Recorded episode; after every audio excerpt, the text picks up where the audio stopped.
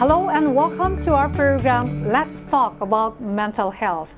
Teens are in the prime of their life. They must be and they should be experiencing um, the best and the most out of life. Pero bakit sa ating kapaligiran, marami ang mga teenagers na nagdodroga, tulala, ano ho, at dalaga pa, buntis na. Mga kaibigan, yan po ang ating pag-uusapan dito sa episode na ito. And we are very fortunate to have with us two of our best resource speakers. I will introduce to you a registered psychologist. Um, ang kanyang PhD in Counseling and Psychology is in progress. She is the chairperson of the Psychology Department of the Adventist University of the Philippines at siya ay isang mental health practitioner. Siya po ay Certified Assessment Psychologist. Uh, siya po ay associate ng Psychological Association of the Philippines and is a member of the Asian Association of Social Psychology and consultant of Department of Health Private Rehabilitation Center. Mga kaibigan, Myrtle Urbon. Magandang araw po. I'm glad to be here and thank you po ma'am for invi- inviting me here. Yeah, thank you for thank you for accepting our invitation. And then we also have um, a preventive health educator. Uh, nagtapos po siya ng kanyang doctor in doctorate in public health from Adventist University of the Philippines. And meron po siyang Masters of Arts in Nursing from Monash University uh, Malaysia. She worked as health director for Malaysia Adventist Mission sa Malaysia and currently siya po ay ang chair for Public Health Graduate Department of Adventist University of the Philippines. Mga kaibigan, Dr. Jania. Thank you. Glad to be here. Thank you for the invite. Okay. Ang unang tanong ko uh, sa, sa inyong dalawa, bakit ba nangyayari ito sa mga teenagers natin? No? Kailangan siguro natin na maintindihan ang mentalidad, what's going on in their mind, how do we understand, uh, how should we understand our teens? That's a very good question. I wish someone has asked that, that Oh, when I was growing up. I think we all need to Uh-huh. um, to reflect back. Uh, but that is true. You see, ang mga teenagers ay napakarami nilang pinagdadaanan Mm-hmm. physiologically. Okay? They are transitioning from uh, sa pagiging bata and now ay puberty Mm-hmm. and then now and then teenager preparing their body for Mm-hmm. childbirth sa mga babae at sa mga lalaki naman ay uh, tumataas na yung Boses, boses nila oo. tapos nagkakaroon ng mga Muscles, muscles So, six-pack. it's really it's a transition phase and i- it's not comfortable. May mga acne, may mga so they're feeling Naglalabasan ng mga buhok. yeah, exactly. but they're feeling insecure and uh, on top of that, they feel na yung spotlight ay nasa sa kanila. So, mas grabe yung Nagiging pressure. conscious. Very conscious ang nararamdaman nila. And so, because of that, they have a very powerful need to belong uh, to a group of to a group or to to something. And uh, th- that's that's where pe- peer pressure comes in. Kaya yung mga kabataan na na na ganyan, talagang they are looking for identity. They're seeking for identity. Yeah, to add on to that, pag sinabi pong identity, ah, balikan lang po natin yung mga theorya na related doon. Ang isa po doon ay si Eric Erikson, na ang sinasabi niya, mahalaga na simula pa po sa pagkabata, bago pa siya naging teenager, Aha. ay na-resolve niya ng issues niya. So, possible na nung lumalaki siya, mga 6 years old, like in my case, one of my experiences, lagi po nakukumpara sa ate, o buting ate mo, magaling kumanta. Ah, ah, ah, ah, like that. So, parang mga unresolved issues na kapag dat- dating na sa point na teenager na ako, parang, ay, dapat siguro galingan ko din. Dapat siguro I should excel on this. So, these are what I call, or what the Erickson's theory will tell us na identity crisis. Lost yung bata, lost po ako, kung saan talaga direction napupunta. Oo. Ayun. So, kailangan pala, simula pagkabata, ma-identify niya na, ma- malaman niya na kung sino siya, anong gusto niya. Yes, opo. Oo, kasi, Kasi- kung hindi yun mahanap, magiging problema yan when Yes he po, grew up. Yeah, Okay. but sometimes there's a conflict at home because um, uh, when the teenager acts like uh, like a teen Uh-huh. or, or like a child, they will say the parents will say, "Bakit ah, matanda ka na, ganyan Oo, pa rin ang Childish mo, ka pa childish ka rin." pa. Oo. And then when they act like an adult, bakit ganyan ka na kung umasta? Hindi ka pa naman adult, you know? So, na, nagkakaroon talaga ng conflict sa uh, sa isip ng isang teenager. Saan ko ba ilalagay ang sarili ko? Mm. Oo, tama. Sala sa lamig, sala sa init. Oo, confused. yeah, very confusing teenager. talaga. And because of that confusion, eh, nagkakaroon ng ano sa kanya, um, problema sa kanyang kaisipan. At hinahanap niyo yun. Yung, yung pagsusearch niya, yun na siguro ang isa sa dahilan kung bakit nagkakaroon siya ng ano, Yes. mental problem. Okay. Yeah. Oo, dadagdagan ko din po, like for example, when we're looking for an answer, minsan natatagpuan sa kaibigan. Ma- Minsan natatagpuan sa mga, ah, kung ano mga binabasa, minsan hindi reality. So, we ended up, or the teens ended up, doing some things that the adult doesn't want. Ayun. And nag-start din yung conflict and talagang problem at home. Ayun. Okay. Now, um, ano ba ang mga common na mental problems, mental issues ng ating mga kabataan? I think one of the common issues or mental health issues na nararanasan ng mga kabataan ngayon ay depression. Ayun. Much more because they're influenced by the use of social media. Ay pag nag-use ka ng social media, it doesn't involve interaction, right, Yes. ma? Ikaw lang, mag-isa. Yes, oo. And in depression, the tendency is you have your own uh, world. Wala kang masyadong kausap. Makausap mo online. One of the recent cases I had, I think he was uh, 14 years old or grade 9, pero wala siyang kaibigan kahit isa. Ayun. So, he ended up staying in the room for the whole night for even for the whole day and the mother was very much concerned kasi hindi na nga po lumalabas ng Oo. bahay and with that I I referred to Doc Juandes ayun and yun, nagkaroon ng mga ganong cases. So I think mahalaga na maintindihan talaga ng mga bata, ng mga teenagers what they're going through biologically Yes. and psychologically. That's right. The other thing is um, anxiety disorder.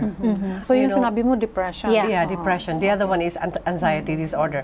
Medyo prone din ang mga kabataan kasi yung threshold nila, wala pa sila masyadong experience. So they are they're still trying to find their niche in the society. And um, there are too, man, too much demand sometimes. Demand ng parents, demand sa school, demand to demand, demand to be a better child. So napakaraming pressure. Tapos yung social media pressure pa. Yung mga damit mo, yung mga pagsiselfie Dapat mo, sa eh, dapat sa Oo. uso.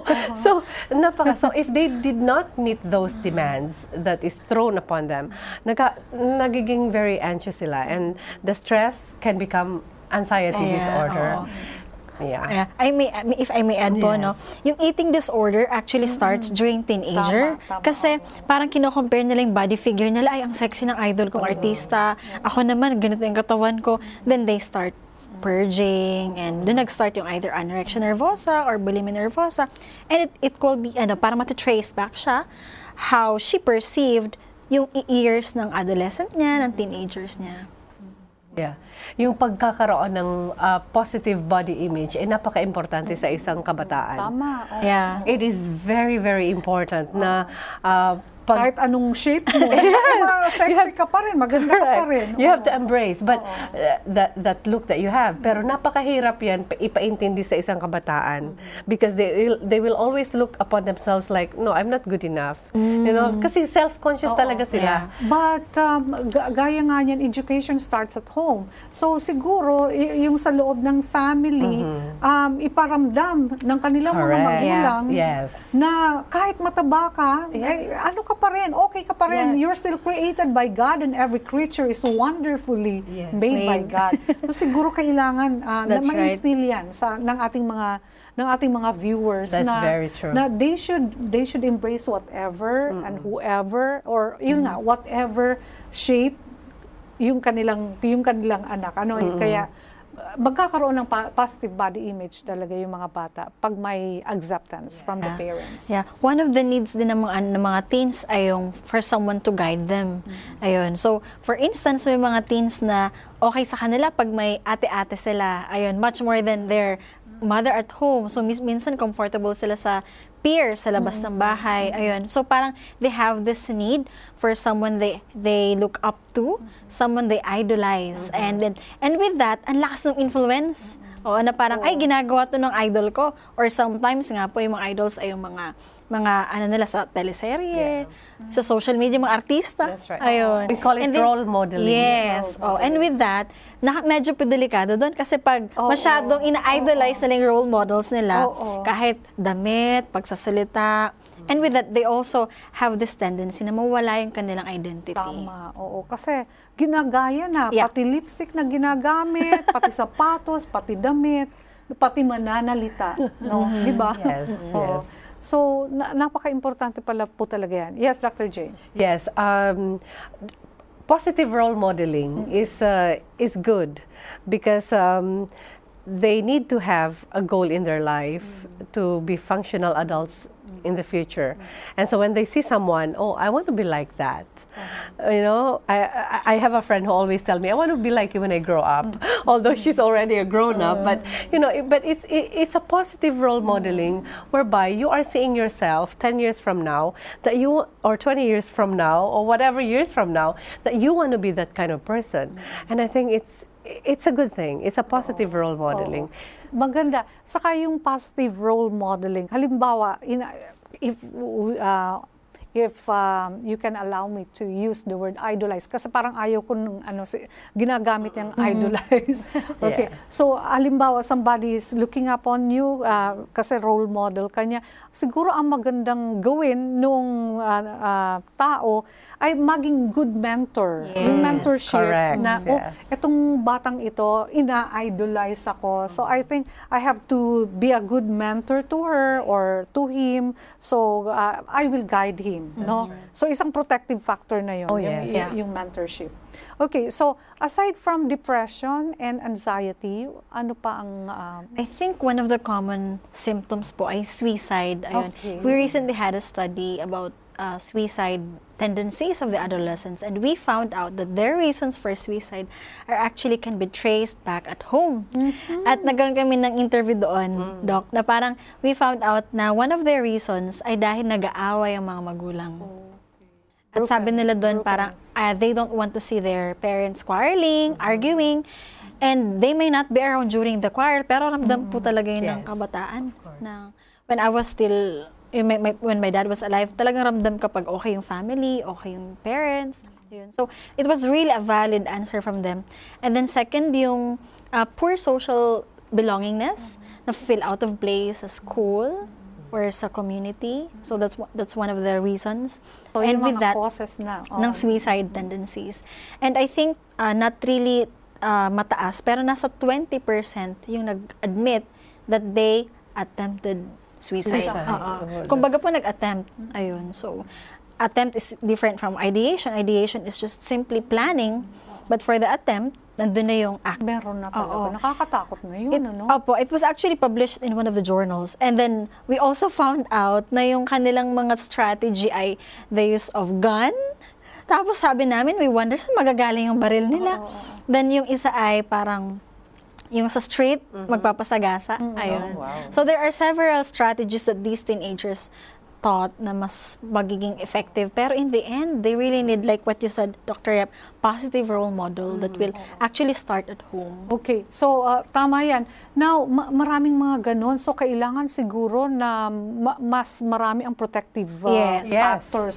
Ano bang mga protective factors na kailangan na meron ang isang tahanan o ang isang tao?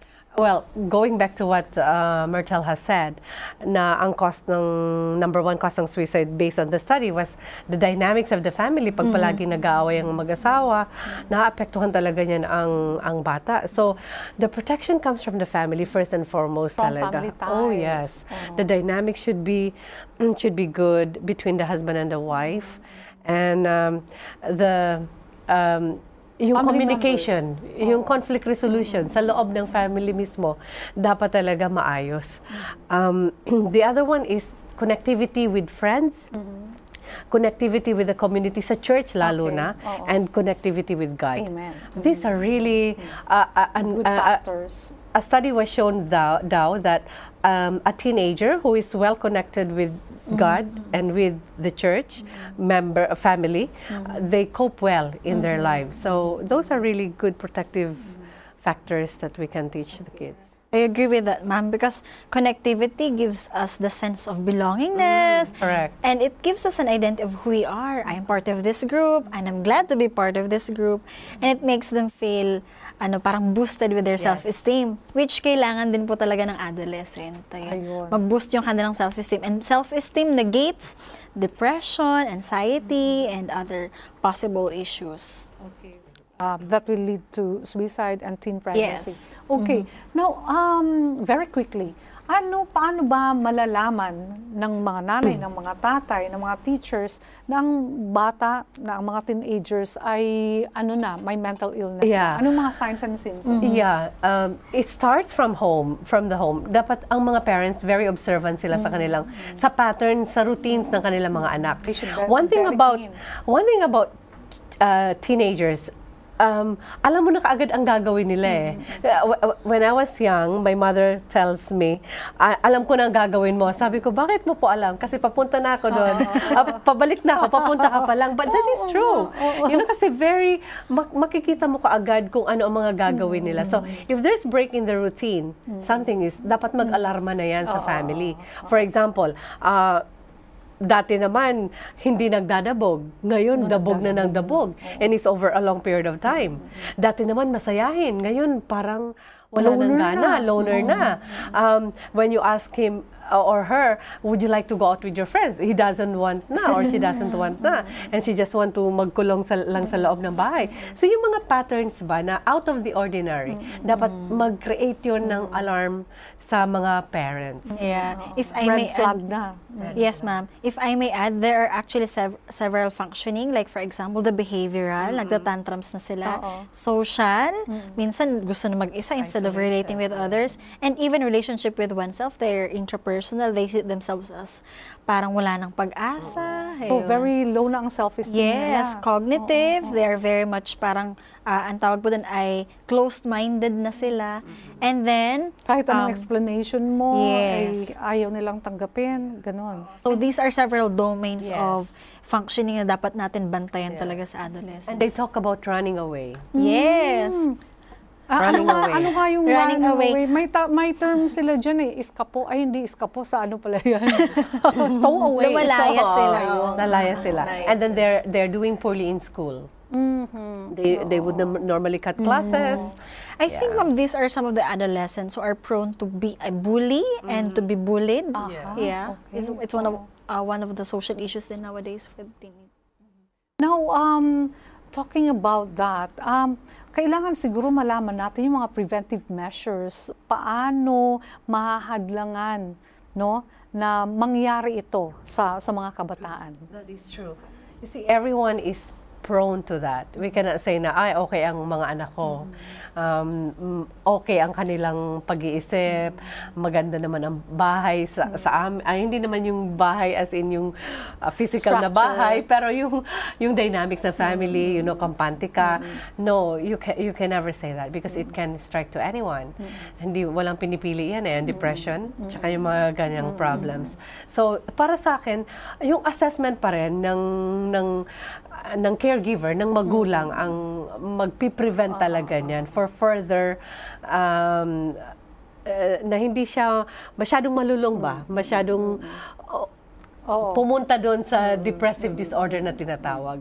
So early detection is is is a good preventive ano. Tapos yung lifestyle din ng kabataan. Dapat yung pag, pag pagtutulog niya, pagkain, dapat inaalagaan talaga Ayun. mabuti. Yun nga, yung, yung sa pagkain, no? Um, ano ba ang dapat mga kainin ng mga ng mga kabataan para hindi sila masyadong hindi masyado polluted ang mind nila para magkaroon ng mental ano mental illness. Kasi kadalasan ngayon dahil sa mga teenagers mga millennials ang mga ini iniinom eh sodas So, oh, yeah. junk food. A- ano ba ang maire-recommend mo? You know, it's very hard kasi the teenagers, normally their eating patterns are patterned after their peers. Kung ano kinakain ng mga Mm-hmm. Yun kaibigan nila, yun din ang kakainin nila. And so, no ma- the, the, it is the responsibility then of the parents to make sure, especially the mother, eh, na talagang kompleto, pinggang Pinoy ang kakainin ng ng ng teenager lalo na kahit dahil, dahil sa ah, napakarami niyang pressure, yung immune system niya kailangan pangalagaan niya. So dapat talaga balanced meal. Maraming may nuts, may fruits, may vegetables, um, mga whole grains. Then again, um, it's not easy for a teen to to have that kasi kakain sa labas. eh. Very difficult. very Oo difficult. nga, very difficult. Kaso kailangan talaga na magpursige. Yes. No? Ang ang family, no, ang parents, pati na Yes, ang school yes. kasi most of the time nasa Correct. school. Oo. That's the role of social support. Yes. Yeah. Both at home, at school. Yes. Ayun. And I remember yung uh, let's say yung kasama mag-jog, it would be very important. Kasama sa gym, kasama maglaro ng basketball, kasama mag-piano, mag-swimming. It would help them to actually feel na, ay, hindi ako nag-iisa na gusto ko Yes. mag-maintain ng good Correct. body shape, Oo. to be happy. So these are some of the preventive measures that teens can actually do. Kung kaya kung may mga teens na nararamdaman nila, gusto nila mag-exercise, go out. There's nothing wrong. Maganda matry nila na talagang do it. Kasi it's worth kapag Yes. tinry nila yung something that would really actually help them at all. Oh, okay. Mar- maraming mga ah, maraming energy ang kabataan. Kailangan niya na i Ma-consume. ma-consume Kasi kung hindi- sa mabuting paraan. Kasi kung hindi, maghahanap yan. Oh, yes, Oo, definitely. maghahanap yan. Oo. Okay, nabanggit mong ah, kanina, Doctor, na um, kailangan natin na maganda ang relasyon, yung social sa, ah, Mm. sa ating mga peers, no? And it's also important na maganda ang relasyon nila sa ating Panginoon. So being a teenager, 'di ba? ah, sa, sasabihin nila, nako baka sabi baka sabi ng aking mga peers, ano ba naman 'to nagbabasa ng ng Bible. Pero how can how can we ah, how can we paano nga ito? Paano natin may impluwensyahan ang ating mga teenager na maging um, maganda ang connection nila sa ating Panginoon? Okay. Uh, I remember in AUP, if, if I'm not mistaken, one of the activities that we encourage our teens is to join the small group. And this small group is composed of several adolescents. And they're encouraged to do Bible study together. And hindi nila mararamdaman na, ay, ako lang nagbabasa ng Bible. But it will be a group study. So in the end, mararamdaman nila na, ay, pare-pareho kami ng ginagawa. At nandun yung sense of belonging na sa- while doing the activity. So, uh, joining small groups would be one. Yeah. I know of a mother who every night when the son is sleeping, she would go in and lay her hand on the son and pray Oh, malaking effect. every Oo, night. malaki. Every night. oo. And the son was, uh, uh, when he was in uh, second year high school, Mm. talagang very, uh, napaka-naughty. so the mother keeps doing that. And in the end, he became, uh, you know what? I really believe in that. Mother's prayer for the child is very, very important. Yeah. And then modeling siguro, Yeah, no? the- Modeling siguro yung na, makikita ka ng mga mag- ng mga anak mo Correct. na nananalangin ka, nagbabasa Yeah, ka ng ng definitely. Biblia, Yeah. no, ng Bible. It should definitely uh, ano nga yun, definitely encourage and motivate uh, our children, our Yes. teenagers to be uh, spiritually uh, ano, to be closer with God. Naku, napakasarap ng ating uh, kwentuhan. Thank you so much, Dr. Jane Yap and uh, uh, our Dr. pleasure. Orbon. Uh, sa susunod, ah. Welcome back dito po sa ating program na Let's Talk About Mental Health. Ngayon mga kaibigan, ipagpapatuloy po natin ang ating talakayan, ang ating ba- balitaktakan sa mga kinakaharap na mga issues ng ating mga kabataan na naglilid na sanhi ng kanilang pagkakaroon ng mental health issues or mental health problem. At ngayon, makakasama po natin si uh, Ralph Jason F. Guangco. Siya po isang registered psychometrician, ano po, MA Counseling Psychology, at meron po siyang uh, teaching uh, stint.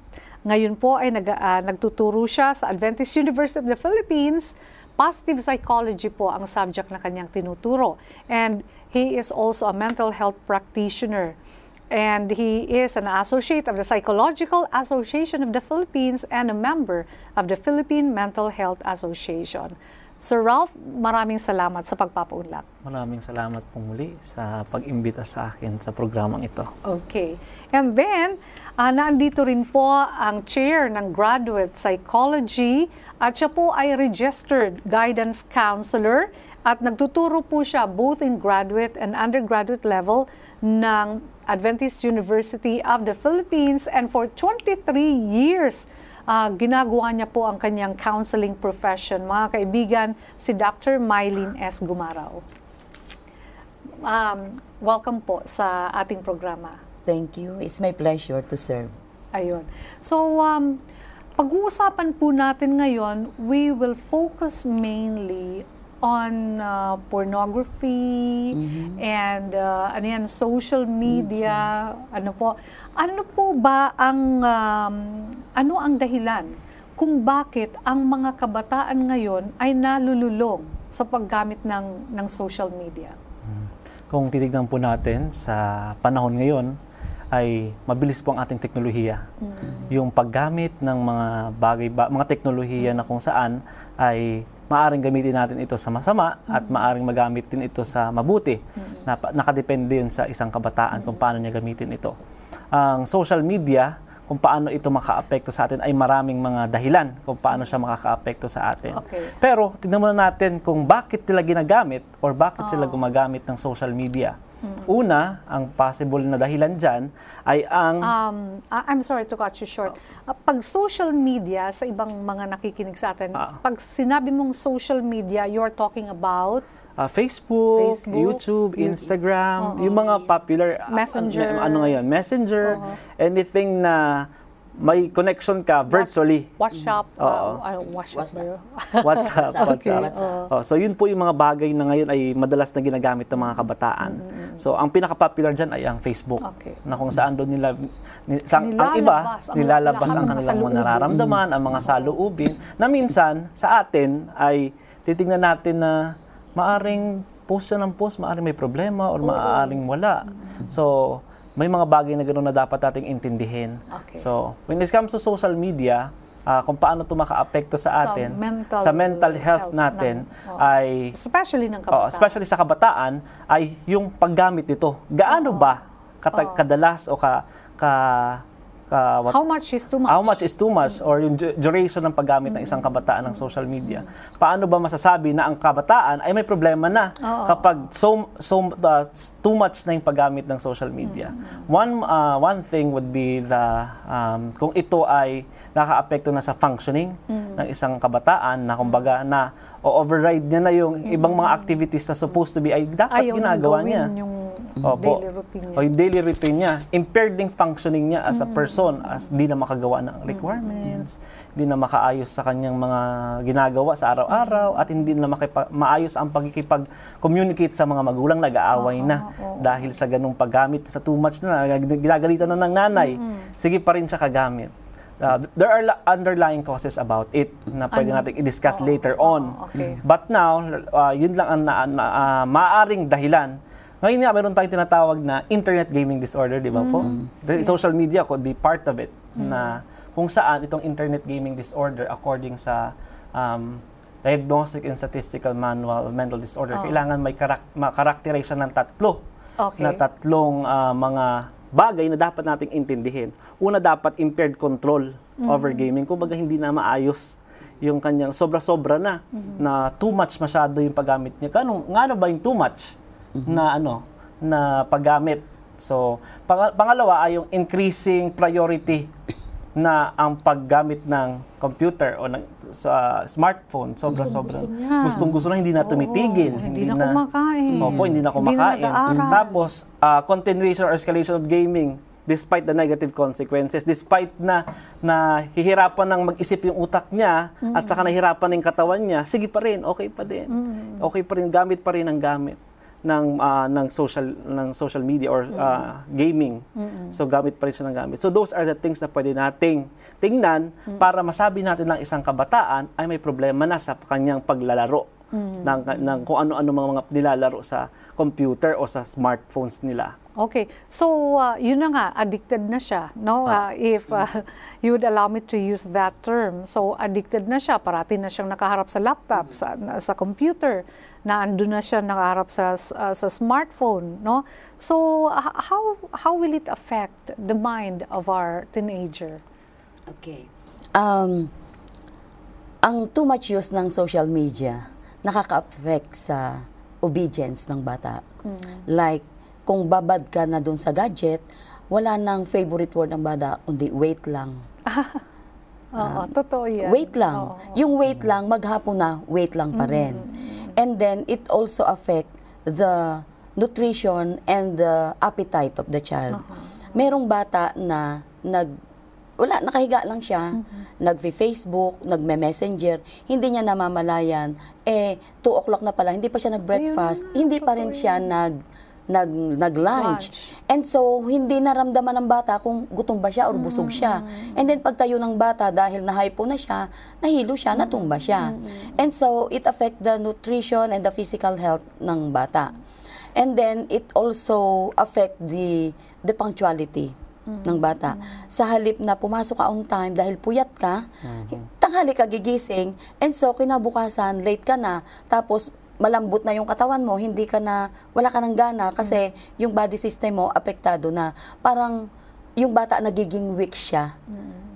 So physically weak and mentally weak. So kahit na ang- how, how, kahit na yung why ano do mo- you say mentally weak? kasi kung ang bata kulang sa tulog, kulang sa kain, physically present siya sa klase, pero mentally absent. Kasi ano, kumbaga lutang, lutang ang isip Walang ng bata. naintindihan. Marami Walang nang nasabi ang, ano, ang teacher, teacher, oo. pero walang Nakatingin sa teacher pero walang ma-absorb. Kasi kulang sa tulog, kulang sa kain.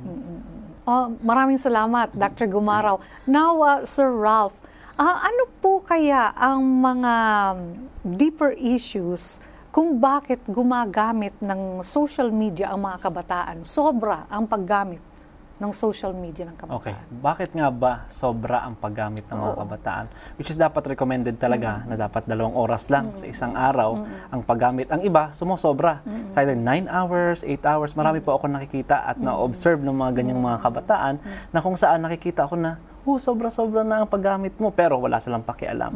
Wala silang care about it. Pero, ano ang pinakadahilan niyan? Maaring ito ay manggaling o ang root cause nito ay sa pamilya. Babalik din naman tayo sa pamilya. Maaring hindi maayos ang relasyon ng kabataan sa kanyang mga magulang, sa kanyang mga pamilya that uh, na nagli-lead sa kanya para makaramdam ng uh, insecurity, inferiority sa loob sa kanyang nara- na, na- sa kanyang nararamdaman.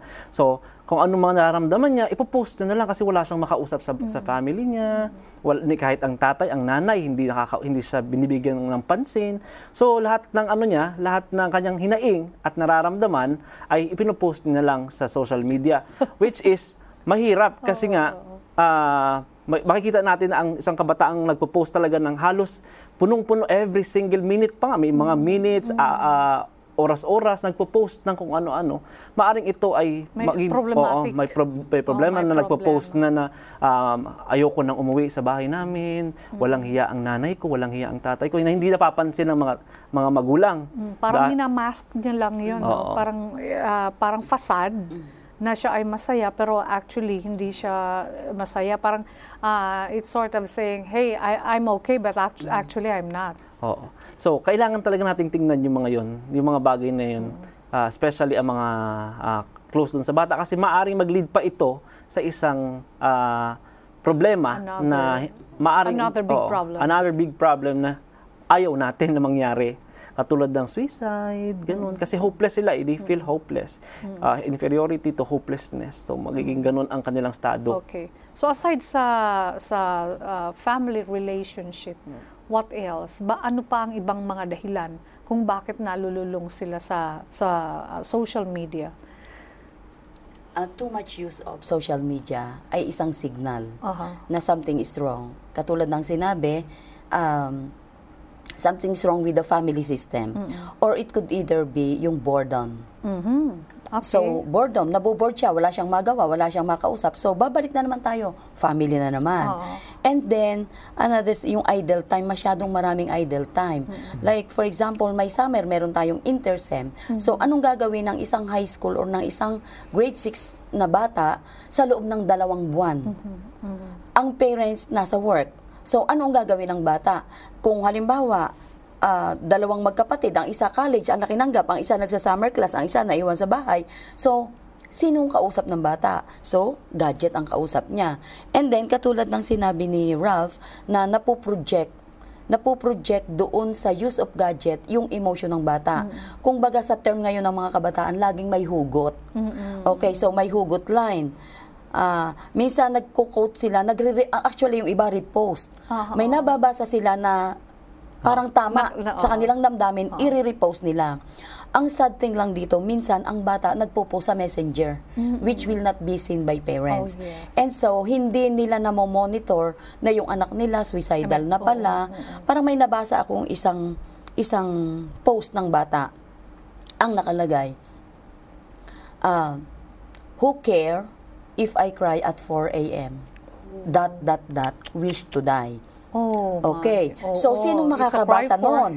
Sino makakabasa noon? Eh, ang mga bata ngayon, pag sinabi mong secret, secret talaga. Kahit sa sarili nilang magulang, hindi yan sila magsasabi. Eh, hindi pa naman alam ng bata yung term na confidentiality. Eh, tayong mga adult, alam na natin na kapag ang statement will threaten the life of the individual, confidentiality will be broken. Hindi alam yun ng bata. And so, yun, yun yung mga nagiging epekto sa bata at yun din ay nagiging dahilan kung bakit masyadong ma, ma- mahaba ang time na ginagamit ng bata sa paggamit ng gadget. Pero sa research presentation na ako ay umattend, ang sabi doon, ah, too much use of gadget is addic- addiction. So, the word addiction ay i-define. So, paano mo ma-define na ang word na addiction? So, more than 2 hours, um, 2 hours okay pa hanggang 3 or 4 hours. Pag 6 hours and beyond, moderate addiction. Then, 10 hours and beyond, it's severe addiction. Eh, may nag-react may nag-react. Kasi hindi dinefine yung use of gadget. Too much use of gadget is a form of addiction. Ang reaction doon is uh, dapat na-define ang ano, ang the term use of gadget. Kasi I'm using this gadget for email, I use this gadget for communication, for texting. So, yung siguro maganda i-define yung term na use kasi sometimes useful naman talaga. Minsan, like sa atin, paano, wala naman tayong dial-dial phone na noon. Talaga namang true text tayo. Pero most of the time, kung nasa communication ka, kailangan mong i-communicate yung mga mga mga responsibility, so talagang gagamit at gagamit ka. Sa teachers, instant na pumunta ka ng library, meron tayong e-book. So, may may use. Kaya yung na-threaten actually is a professional. Pero the term that was used, too much use of gadget. Yun yung naka-threaten. So, s- sa, ina, sa negative side naman, it could be a defense ng bata. Ay, pwede na palang gumamit ng mahabang time. Oo nga. So, hindi defined. Hindi defined kung alin ba yung addiction. Yun ba talagang paggamit or yung beyond or without, uh, I, I mean, outside the context of what should be. Oo. Yung sabi nyo nga, ah, if, you, if you were to ask me, ah, ang sabi nyo nga, the requirement by, by a psychologist or a researcher is that two hours per day. I- That's the requirement, di ba? So if maybe if you go beyond that requirement, meaning parang parang addicted ka na or or out of the norm mi- meaning ah, kailangan mong kumain, kailangan mong pumasok sa class, kailangan mong ah, Matulog. matulog. Ah, at 2, 3 a.m. you are still awake dahil sa nag, ah, so social media ka. So I think that's already an addiction. And kailangan ding makirelate sa ibang bata. Kasi Yeah. ang actual na interaction with a person yun yung kailangan natin para ma-develop yung social relations natin. Pero hindi kasi marireplace ng any form of object or gadget yung personal interaction Yes. with the human beings. Okay. So, um, maliliwanagan ng ating mga mga teenagers no ng ano tamang paggamit ng social media. It is useful for for teenagers kasi it's their way of communicating. But the thing is there is always eh, yun nga merong merong tama na paggamit at may oras Ng na ng paggamit. Okay. No so aside from social media um, ang iba pang issue ay yung career choice because there are parents who are forcing their children True. ng career choice na ayaw na, ah, ng career na ayaw Yun naman bata. ng mga bata. So that leads also to depression, no? Yes, Ah. yes. What can you Um, say about When it comes about to that? career naman, uh, this this adolescents or these teenagers wants freedom kasi at their age, talaga maraming changes dyan eh, biological, cognitive, may mga changes dyan. Ang kanilang choice sa kanila, dapat hindi sila fino-force ng isang magulang o ng isang ah, nakatatanda na ano na ito ang gamitin mong course na ayaw naman niya na hindi niya gusto o hindi niya hindi yun yung gusto niyang gawin o gawi ah, i-achieve Oo. that would affect the functioning of the individual. I think in the Simply. family, there should be consultation. So, syempre, ikaw ang i- i- ik- Ikaw ikaw, kukuha. as a parent, alam mo na ito ang maganda sa iyong sa iyong anak. But then, you cannot just, you know, you cannot just enforce it to your to your kid. Kailangan na may, may consultation. Ikonsulta mo siya or sabihin mo na ito kasi ang nakikita namin as a parent. Pero Ah, nasa iyo pa rin ang ang decision. So consultation I think is very important. Yes, ma'am. Pero siguro kailangan din nating i-educate yung mga parents when it comes to career choice. Like, we have to consider yung mga bagay na magli-lead into career choice. Like for example, yung interest. Gusto ba ng bata? Mm-mm. Yun nga. Now, granted na gusto. Second is aptitude. Kaya ba ng bata? Gusto mag-medicine. Oo, pero gustong mag-medicine. Hindi And then the third one is the personality type of the bata.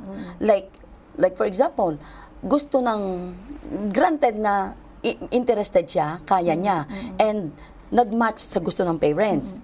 Pero ang tanong, yung personality niya ba magma-match doon sa career choice niya. Like for example, when you take nursing, you should be people-oriented. Oo, oo. If you are object-oriented, so you should be taking either IT or computer. Kasi ang kaharap mo object, hindi tao. Oo, oo. Okay. And then, we have also to consider the call, yung calling. Saan ka ba tinawag ng Panginoon? Pero, minsan disregarded lahat ng yun. Nararamdaman na ba yan ng mga bata? Nararamdaman yan if it is being introduced earlier. Okay. oo. So Like- guidance talaga. Yes, Proper guidance yun, proper guidance. And then, actually, kung yung parents talaga is persistent, kasi, di ba we have saying, mommy knows best. Pero not all the time, mommy is best. di ba?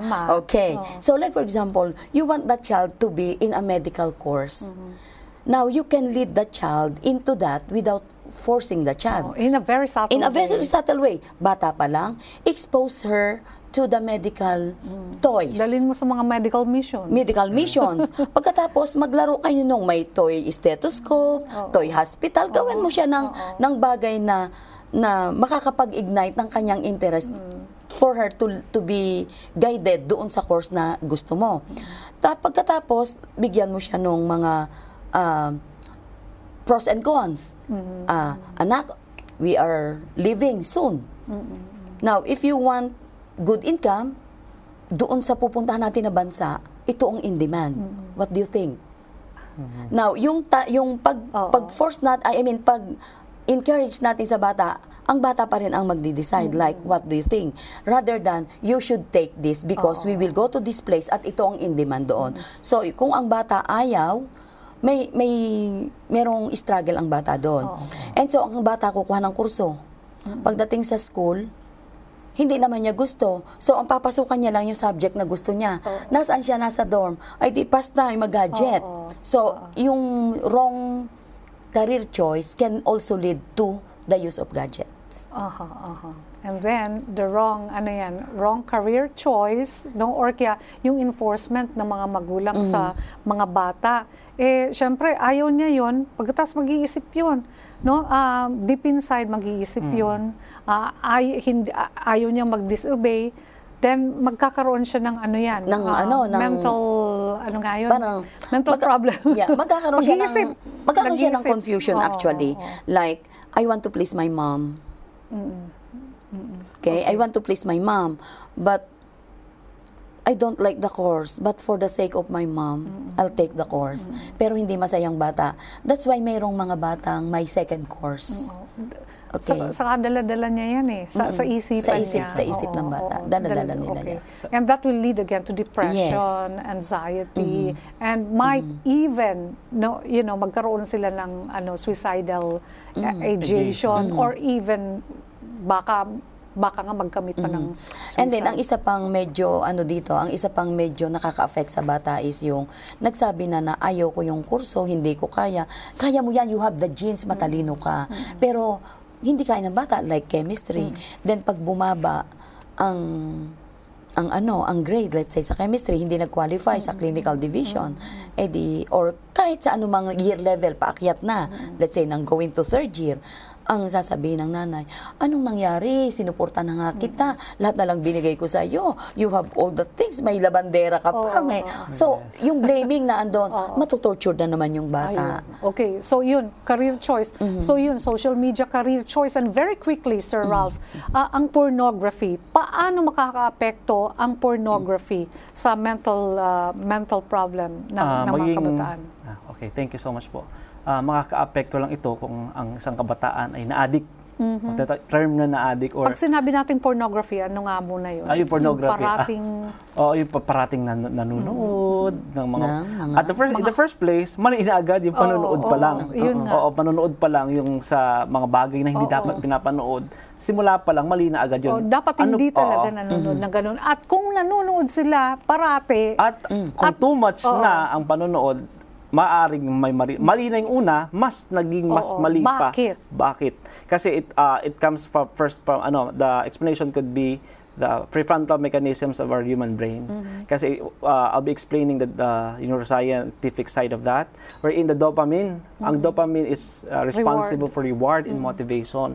So the more na manood ang bata, the more na mag ano siya na manood ng mga hindi kinaaya-ayang make, mga ba uh, na, na na what do you call that na ah, na stimulate ang kanyang brain, na stimulate ang kanyang senses, na kung saan ito ay maaring mag-lead na to something na hindi natin gusto at hindi natin hindi kaaya-aya sa society. So ma-addict ang bata at magig maapektuhan ang kanyang functioning as an individual.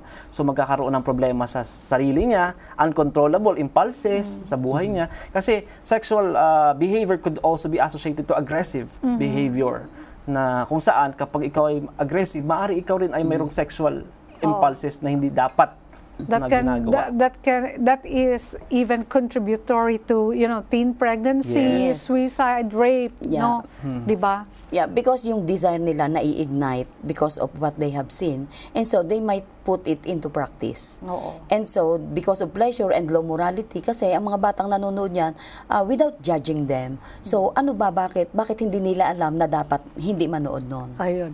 Well, napakasarap ng ating ah, ah, usapan ano, pero kulang na tayo sa panahon. So maraming maraming salamat. Kailangan talaga ng guidance ng bata. Kasi nga, mga kaibigan, um, ang ang ah, kabataan ay pag-asa ng bayan. Kaya sa murang edad pa lang ay kailangan na natin na iwasto at bigyan ng tamang guidance ang ating mga kabataan. So maraming maraming salamat po.